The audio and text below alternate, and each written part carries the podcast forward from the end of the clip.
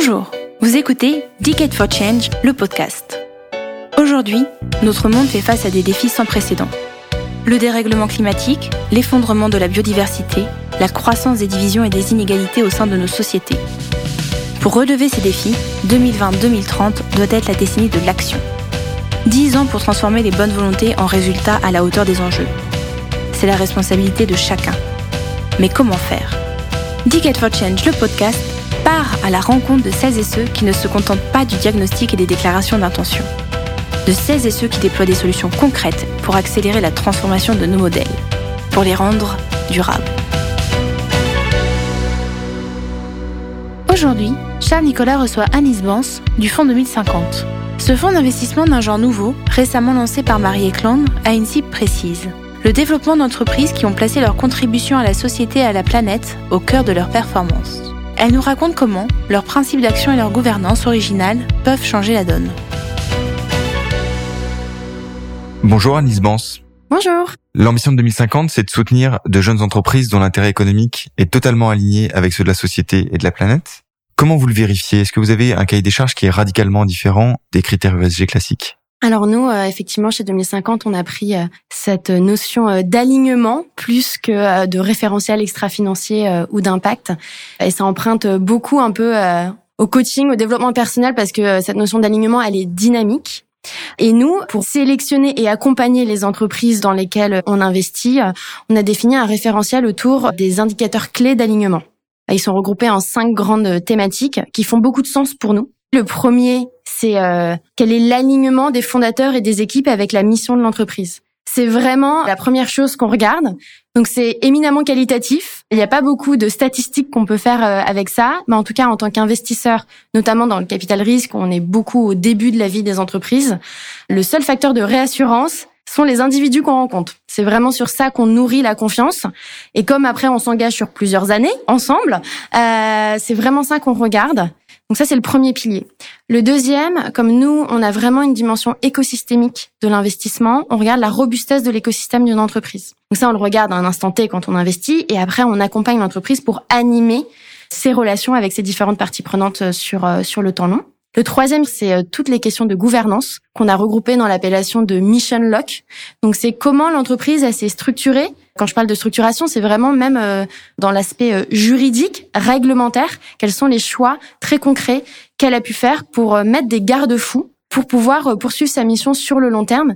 Parce qu'en fait, ce qu'on observe, c'est que le marché et les logiques d'hypercroissance pousse au désalignement. Même avec les meilleures intentions euh, du monde, le marché euh, pousse à aller euh, très vite, de manière très brutale. Et donc, il y a besoin d'avoir des garde-fous qui soient là et qui permettent, en tout cas, à chaque board de se poser les bonnes questions, à chaque opération d'investissement, d'avoir quelques lignes rouges à ne pas franchir. Et les deux derniers piliers, c'est tous les sujets de diversité et d'inclusion et bien entendu l'empreinte planète, en tout cas l'impact environnemental de l'entreprise.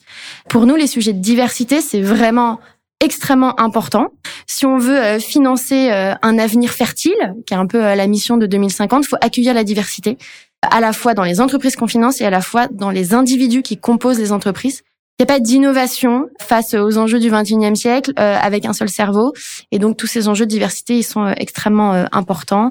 Et bien entendu, les enjeux environnementaux, pour nous, c'est impensable de sélectionner une entreprise et puis de voir que son modèle économique, il n'est pas du tout cohérent avec ce que la science nous dit qu'il faut mettre en place pour réaliser nos objectifs environnementaux.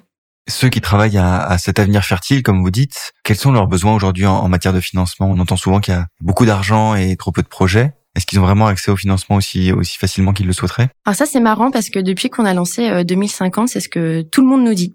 Mais euh, est-ce que vous allez, euh, si vous levez un milliard, est-ce que vous allez trouver suffisamment de projets à financer qui soient suffisamment qualitatifs? Et je pense que c'est vraiment la question qui nous stresse le moins chez 2050, c'est de trouver des projets. Il y en a beaucoup, mais ça nécessite effectivement de changer sa matrice d'analyse.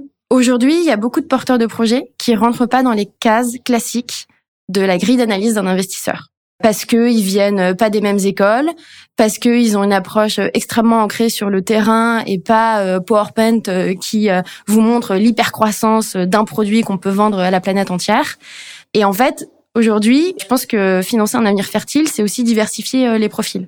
Et, nous, chez 2050, bah effectivement, on a des entrepreneurs qui auraient pu aller se faire financer par tous les VC de la place, mais qui viennent chez 2050 parce qu'ils ont envie d'être accompagnés sur les thématiques d'alignement dont on vient de parler, et ils ont envie d'avoir un investisseur qui le porte haut et fort, et notamment euh, au board. Et on a aussi des porteurs de projets qui viendraient beaucoup plus de ce qu'on pourrait appeler le monde de l'impact euh, ou de l'économie euh, sociale et solidaire, et eux qui ont une vraie ambition et qui ont envie d'avoir un investisseur qui a les moyens financiers et qui a l'ambition pour eux de les accompagner euh, et que ça soit euh, scalable et que ça soit international et que ça reste pas un, épiphénomène sur un territoire. Et donc finalement, si si, si on regroupe entre euh, des, des, plus gros qui auraient facilement accès à de l'argent mais qui ont envie d'investisseurs différents et de plein d'autres porteurs de projets qui sont éloignés, mais en fait, faut juste leur donner les moyens aussi de se déployer. 2050 ne veut pas être un fonds à impact de plus, mais un fonds d'un genre un peu nouveau. Déjà, vous n'êtes pas l'actionnaire. Dans votre fonctionnement et dans vos principes d'action, qu'est-ce que vous puisez dans le modèle du fonds et qu'est-ce que vous puisez aussi dans le modèle de la fondation et ça c'est plus nouveau Oui, 2050 ça s'est construit sur l'idée que effectivement il faut sélectionner différemment les entreprises, mais moi je crois pas du tout qu'on peut enclencher cette mutation fertile qu'on appelle de nos voeux uniquement en sélectionnant différemment les entreprises, il faut aussi pouvoir leur proposer un produit financier qui lui-même soit euh, à impact positif, je dirais. Et pour faire ça, bah, chez 2050, on a fait des choix très structurants dans notre modèle. Il y en a trois. Le premier, on y reviendra peut-être, c'est que on est un fonds d'investissement sous le modèle qu'on appelle Evergreen. Ce qui veut dire qu'on est résolument orienté vers euh, le long terme et qu'on n'a pas d'horizon de liquidité prédéterminé, qui est un vrai enjeu dans le capital risque. Le deuxième, c'est que nous, on veut investir dans des écosystèmes, on veut financer des bascules de marché et qu'on ne pense pas qu'on peut le faire uniquement avec des entreprises et encore moins uniquement avec des entreprises pour lesquelles un produit de capital risque fonctionne. C'est-à-dire qu'il y, y a, plein d'entreprises, euh, il y en a d'autres qui se financent avec de la dette, euh, d'autres euh, avec des subventions, il y a plein de modèles de financement. Et donc, si on se limite aux entreprises pour lesquelles le produit de capital risque est pertinent, ça réduit vraiment notre impact. Donc nous, on est une double souscription. Aujourd'hui, quand on lève 100 pour 2050, il y a 90 qui va dans un fonds d'investissement evergreen et il y a 10 qui va dans un véhicule euh, spécifique pour financer ce qu'on appelle nous des communs stratégiques. Donc ça peut être de la R&D, ça peut être des projets open source qui participent de cette bascule de marché. Et le troisième, effectivement, on a beaucoup emprunté au modèle de la fondation en termes de gouvernance. Nous, on a un fonds d'investissement, on a toute l'agilité et la structure d'un fonds d'investissement, on pourrait dire classique, mais en termes de gouvernance, on a complètement euh, renoncé au partnership. Nous, on est vraiment très intéressés par la logique d'écosystème et on avait envie que 2050, ça soit un commun qui soit gouverné par son écosystème. On a plein de parties prenantes avec lesquelles on travaille chez 2050. Donc forcément, il y a les collaborateurs, mais on a nos investisseurs, on a des experts sur le terrain qui viennent d'horizons complètement euh, divers. On a euh, ce qu'on appelle de ventures partners, donc c'est des gens qui font de l'investissement à nos côtés, mais pas à plein temps.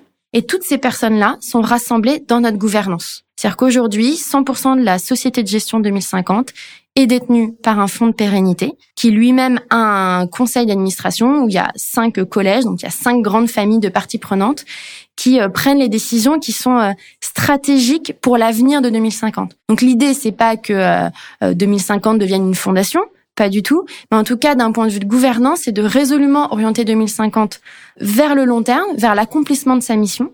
Et donc, on n'a pas voulu euh, faire un choix d'une société de gestion euh, euh, détenue par deux ou trois partenaires qui auraient eu les moyens financiers par rapport à leur parcours précédent de mettre de l'argent, mais bien en fait d'être sur quelque chose qui est purement de la gouvernance. Et après, on verra bien comment ça fonctionne, mais j'ai le sentiment que les parties prenantes qu'on a mis autour de la table, ce sont les meilleures personnes pour décider de nos grandes orientations stratégiques, de voter notre budget, de choisir si euh, on investigue une nouvelle thématique d'investissement, de est-ce qu'on euh, renonce à euh, telle ressource financière par exemple. Je pense qu'il y a des décisions hyper stratégiques au-delà de est-ce que j'investis dans telle ou telle boîte.